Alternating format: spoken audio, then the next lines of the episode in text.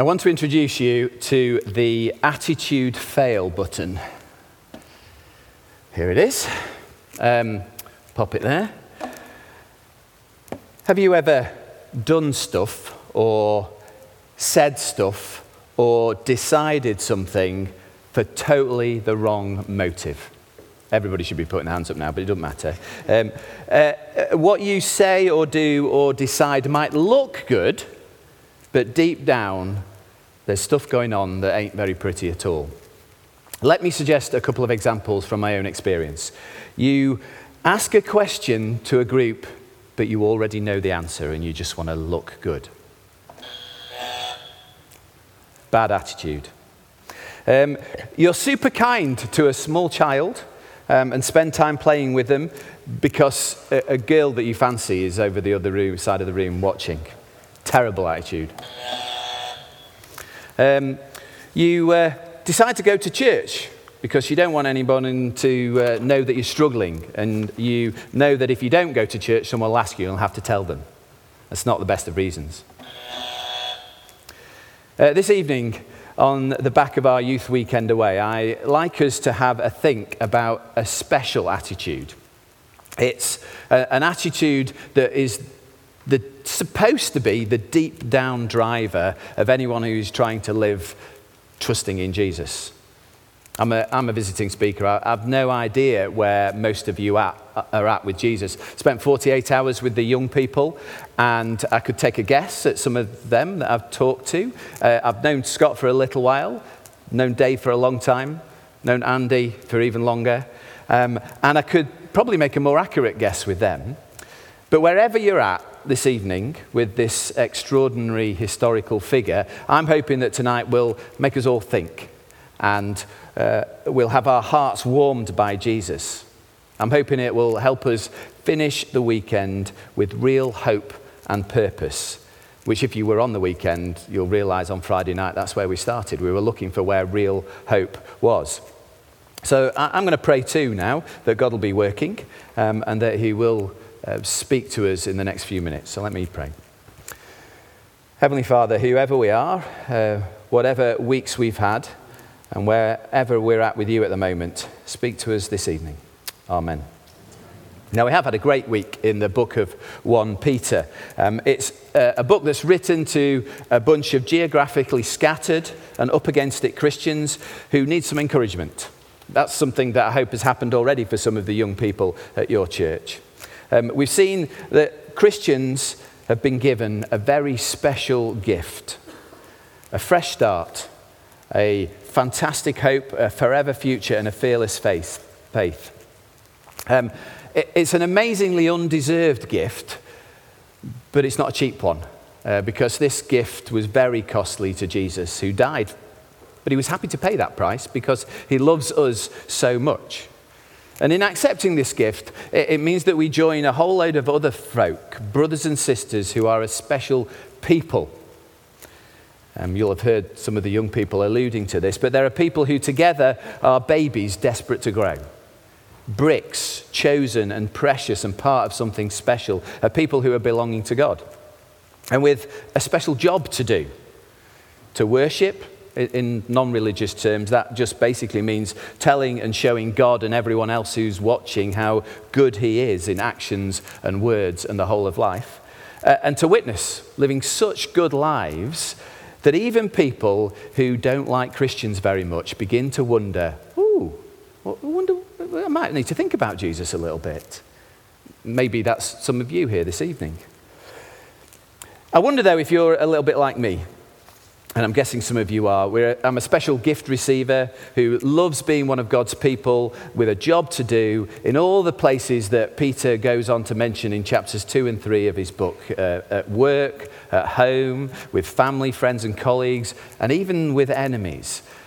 But I find that my attitude fail button is often alerting me to problems. Or, or maybe uh, you're a person for whom the jury is still out for, on Jesus, and you've spotted the less honest and admirable motivations of some Christians. It does happen, you know. Even Christians aren't perfect. They especially need reminders sometimes, which is why we get together in church, actually. Uh, Christians who, you know, they're a little bit smug about their special gift and, and they, they think they're a little bit better than everybody else. Not a good attitude. Or uh, what about doing stuff only because you're scared of what God might do if you don't do it? Bad motive. Uh, and then there's the thought process that often goes through my mind, which bases choices on worries about what other people might think about me. I need to impress him, or I'm fearful of what she might do. Hardly the best of reasons for doing stuff. Having the right motivation for what you're doing really does make a difference. Um, think of playing a team sport for yourself only, or, or buying a present to make yourself look good. It, it almost spoils the whole point of the thing, doesn't it? Uh, you know, it's crazy. Which brings us to the place we're going to land in 1 Peter 4, verses 7 to 11. So if you want to find that in your Bibles, um, in some ways, this bit of 1 Peter could have been the end of the letter. It isn't, but I reckon we get from these five verses that we're about to look at an attitude reminder for Jesus followers who struggle with mixed motives. Uh, and something that will help those of you who are watching Christians to see, yeah, the Christians do get it wrong, but there's a really good Bible basis for the motives and choosing wisely and well and living totally for God. Um, Let's have a listen. Um, where's Noah gone? Oh, yeah, there he is. Come, come and read to us, Noah. Thanks. Um, so it's just, uh, well, it's on the screen. There you go.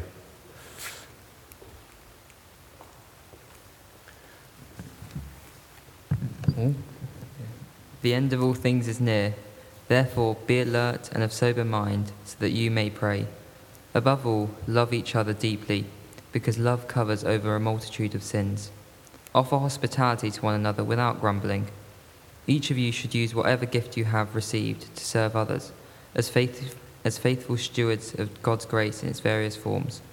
If anyone speaks, they should do so as one who speaks the very words of God. If anyone serves, they should do so with the strength God provides, so that in all things God may be praised through Jesus Christ. To him be the power, to, to him be the glory and the power forever and ever. Amen.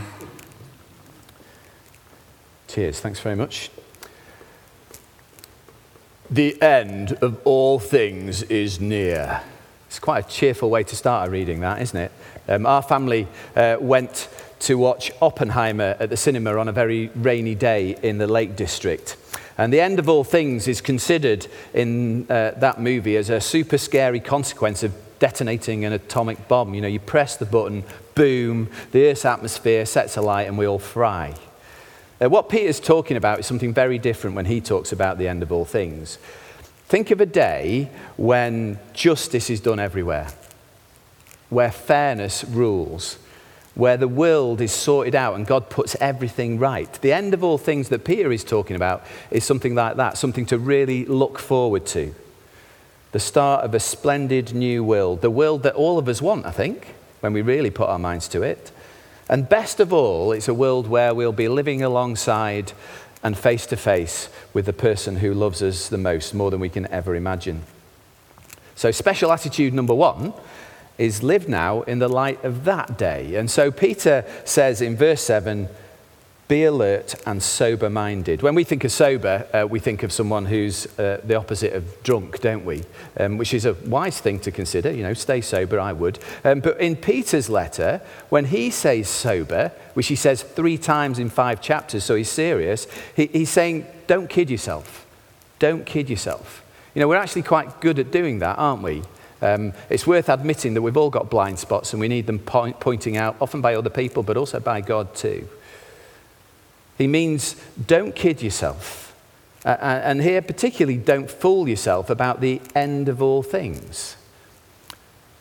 For instance, you could choose to live for today, just for today. Grab the opportunities. If it feels good, do it. Do it now. Who knows what's going to happen tomorrow? Bad motive. Uh, you could just not bother about God, pretend that He's not there. Have little concern for others. Don't worry about any consequences. Uh, what you do today is not going to make a difference tomorrow, is it? Very poor attitude. Instead, Jesus once talked in Luke 12 of faithful, watchful servants. I don't know whether they actually looked like that, but that was the only picture I could find on Google. Um, uh, they're dressed, ready for service, with their lamps burning, waking, waiting eagerly for the day when their beloved boss comes back again to be with them. Be alert, sober, don't be hoodwinked. The end is definitely coming. God will judge and put everything right one day. So make sure that you're ready and prepared and waiting and living, knowing that that day will arrive. And it's interesting to note that this sort of clear minded readiness in the light of the end of all things works itself out in prayer. Verse 7 Be sober, uh, be alert and of sober mind so that you may pray. That just seems a little bit weird, that, doesn't it? Uh, but think about it. If you um, have got a Weight Watchers weigh in coming up, well, you eat differently that week, don't you? Or if you're moving house at the weekend, well, you start packing during the week. Uh, if the forecast says rain, you go, unless you're a teenager, you go with a brolly and a raincoat. In the same way, if you're looking forward in a right way to the end of all things, if you're trusting in that day of justice and repair, if you're excited about meeting Jesus face to face, then you're definitely going to want to take every opportunity to chat to him now, aren't you? And pray about everything. Don't leave stuff out. Uh, we're talking joys and shame. We're talking desires. We're talking about the help that you need, the, needs that you have, the patience that you might have to wait, etc., etc. The lot. Jesus likes nothing better than for us to relate to him because that's what we're going to be doing forever when the end of all things comes. So start doing it now. Special attitude number one don't forget what's coming. Live now in the light of the end of all things and keep talking to Jesus. The second attitude we get in verse 8. Um, Above all, love each other deeply. You know, that, the deeply word there is about intensity and endurance. So it's, it's, it's in here um, and goes on forever. He says, Love each other deeply because love covers a multitude of sins. Loving others is a repeated theme in uh, 1 Peter. It's in every single chapter. I've just put the verses up there if you ever want to look them up. Um, uh, and it's a letter that is to scattered and struggling Christians. Love in every chapter to a letter for struggling and scattered Christians. I guess that just goes to show that love is not an attitude that we can wriggle out of when things get tough. You could think to yourself, I'm tired, I'm poorly, so I'll not bother bearing with people today. Not the best attitude. Or you could uh, know, or you know that, so you know those times where you're, um, you give up loving because rubbish stuff is coming at you. You know, you've had a really hard week or something like that. Um, circumstances that might excuse less empathy or care or tolerance than usual. No, that's not how Jesus works. And love is this really weird thing, isn't it? I wonder if you've noticed, like me, that as you get to know people that you think you're going to like quite a lot, spouses, fiancés, family, friends, at first they can't do much wrong. And, and, then in time you start to see their bad bits. It's weird, isn't it? You think you're going to love them, but actually they, you realize they've got bad bits. They're messy or they don't shower very much. Um, they're into weird stuff like train spotting or egg cup collecting or something like that. Or they've got a different political um, sort of head on than you have. Uh, and also, you notice how people you like sometimes just don't listen or understand or empathize with your top priority thoughts and feelings, if you see what I mean. Those differences or bad bits or sin, even, they can make it super easy to hold grudges or uh, bring up old wrongs or withhold forgiveness. Here's the thing though Jesus loved you. He, he, he loves you loads, and he sees all the bad bits, every single one of them, as well as those deep down lurking things that nobody else knows about. Jesus sees it all, and yet he's patient, he's kind, he's gracious, and he still loves us. And he loves us deeply with an intensity that goes on forever. I, I think that's an example and an experience that's hard to ignore. I became a Christian when I was um, 17, 18. After I followed a pretty girl to church who I fancied. Um, uh, there were no miracles or writing in the sky or anything like that. It was all quite ordinary. I just had this feeling as I got to know this community of special people I'd met that there was, yeah, I just had a feeling basically. Didn't quite know what it was. And then there was this growing logic that what is in the Bible began to explain the world and me uh, and all my rubbish better than anything else I've come across anyway.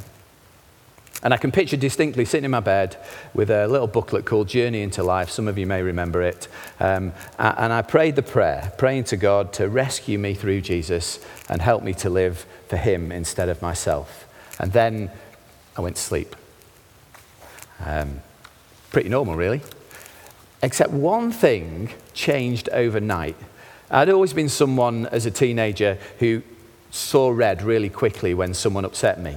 Um, I, I got angry fast if somebody dissed me and hated people that I didn't like with a vengeance. But after doing real personal business with Jesus and feeling how much he loved me deeply, even with all my faults, the next day I went to school and I looked at my arch enemy, John Harding. I'm sorry if he's a relative. Um, and, and I loved him. I loved him. Not because he was lovely, he definitely wasn't. He was nasty and horrid and he was a bit of a bully, but because that's how Jesus had loved me. Jesus' deep love for us means we can love and move towards fellow sinful human beings who, are, who, who are, aren't very lovable sometimes, just like we're not. Like Jesus did for us, we can turn away from being selfish. We can get over ourselves, as a friend of mine often says uh, and generously forgive people's bad bits. Love covers a multitude of sins. Special, special attitude number two love deeply. Now, if, if loving deeply is the above all attitude, Peter suggests a couple of ways in which that might work out in practice. I think there are a lot more, lots more ways, uh, but both of these ways have some top tips on attitude. Verse 9 Be hospitable. How? Without grumbling. Verse 10 Use your God given gifts. How? To serve others as faithful stewards. Do you think that if Jesus invited you round to his house and you stayed for the week and you left a mess in your room, that he'd wave goodbye to you and say under his breath as you left, Well, the ungrateful so and so, he's not coming back again? No, that's grumbling. Uh, Jesus might kindly, in love, point out the mess, but he definitely wouldn't grumble. And so we shouldn't grumble at others, even if they're less than grateful. Love covered a multitude of sins. Um, or imagine the day uh, when Jesus is using all his gifts. Let's face it, God gave him quite a few. He's, he, he's in the morning healed a good number of people. The afternoon he's preached three sermons. Uh, late into the evening he's cast out some demons and then he's got a Q&A with the disciples. After which they all stand up Yes, well done, Jesus. And Jesus gets up and pulls a few posies. Yes, check that. Whoa, look at me. Jesus would never do that. Verse 10 Each of you should use whatever gift you have received to serve others as faithful servants of God's grace in its various forms. Your gifts are God's grace to you and to others and you need to be faithful to Him with them. God doesn't give us gifts so we can big ourselves up. Dave shouldn't teach you every week in order for people to praise him on the way out. Scott shouldn't run youth weekends and events to make a name for himself so he can write a book one day. If I was here this weekend uh, doing what I've been doing in order to just make a bit of extra cash on the side, that's not good. They're all attitude fails. Whether it's preaching or youth work or administration or music or sport or academia or medical learning and ability or physical work or teaching, etc., etc., all are only gifts. They're gifts from God. Not just personal talents to make you famous, but delegated to help you faithfully do His work and love other people well. Don't forget what's coming. Love deeply as faithful stewards without grumbling. And finally, special attitude number three always give the glory to God. Maybe thinking about Peter himself would be a, a good place to start with this one. Peter, Peter's got quite a resume, if you think about it, in the Bible. Um, he's got a real list of achievements. He was one of Jesus' inner circle of three. Um, he was renamed the Rock with Dwayne Johnson about that has some quite sort of conjures up some pretty impressive things, doesn't it? Uh, but Jesus said that Peter would be the one on whom he would build the church. He walked on water. He saw visions. He, he, preached the first ever Christian sermon. He once healed a lame man and probably did lots of other miracles too. Peter did lots. If anyone could go home at the end of the day and pat himself on the back and say, Well done, Peter could. But he doesn't. And in not doing so, he sets us a brilliant special attitude example. Verse 11 If anyone speaks, they should do so as one who speaks the very words of God. If anyone serves, they should do so with the strength that God provides, so that in all things God may be praised through Jesus Christ. To him be the glory and power forever and ever. Amen. I wonder, are you feeling satisfied um, that you argued well in an evangelistic uh, discussion recently? Not the best attitude. Or are you congratulating yourself for a job well done as you've helped someone with their homework or done a neighbour a favour? No, Peter wouldn't think like that. Instead, Peter says, when it comes to evangelism, think like this I'm just so glad that I've been able to speak to others all about God and what He's said and done. What a privilege. Or, or, when it comes to helping somebody else, think, it's just amazing that God has given me gifts and a body to help serve others and let them see how good God is.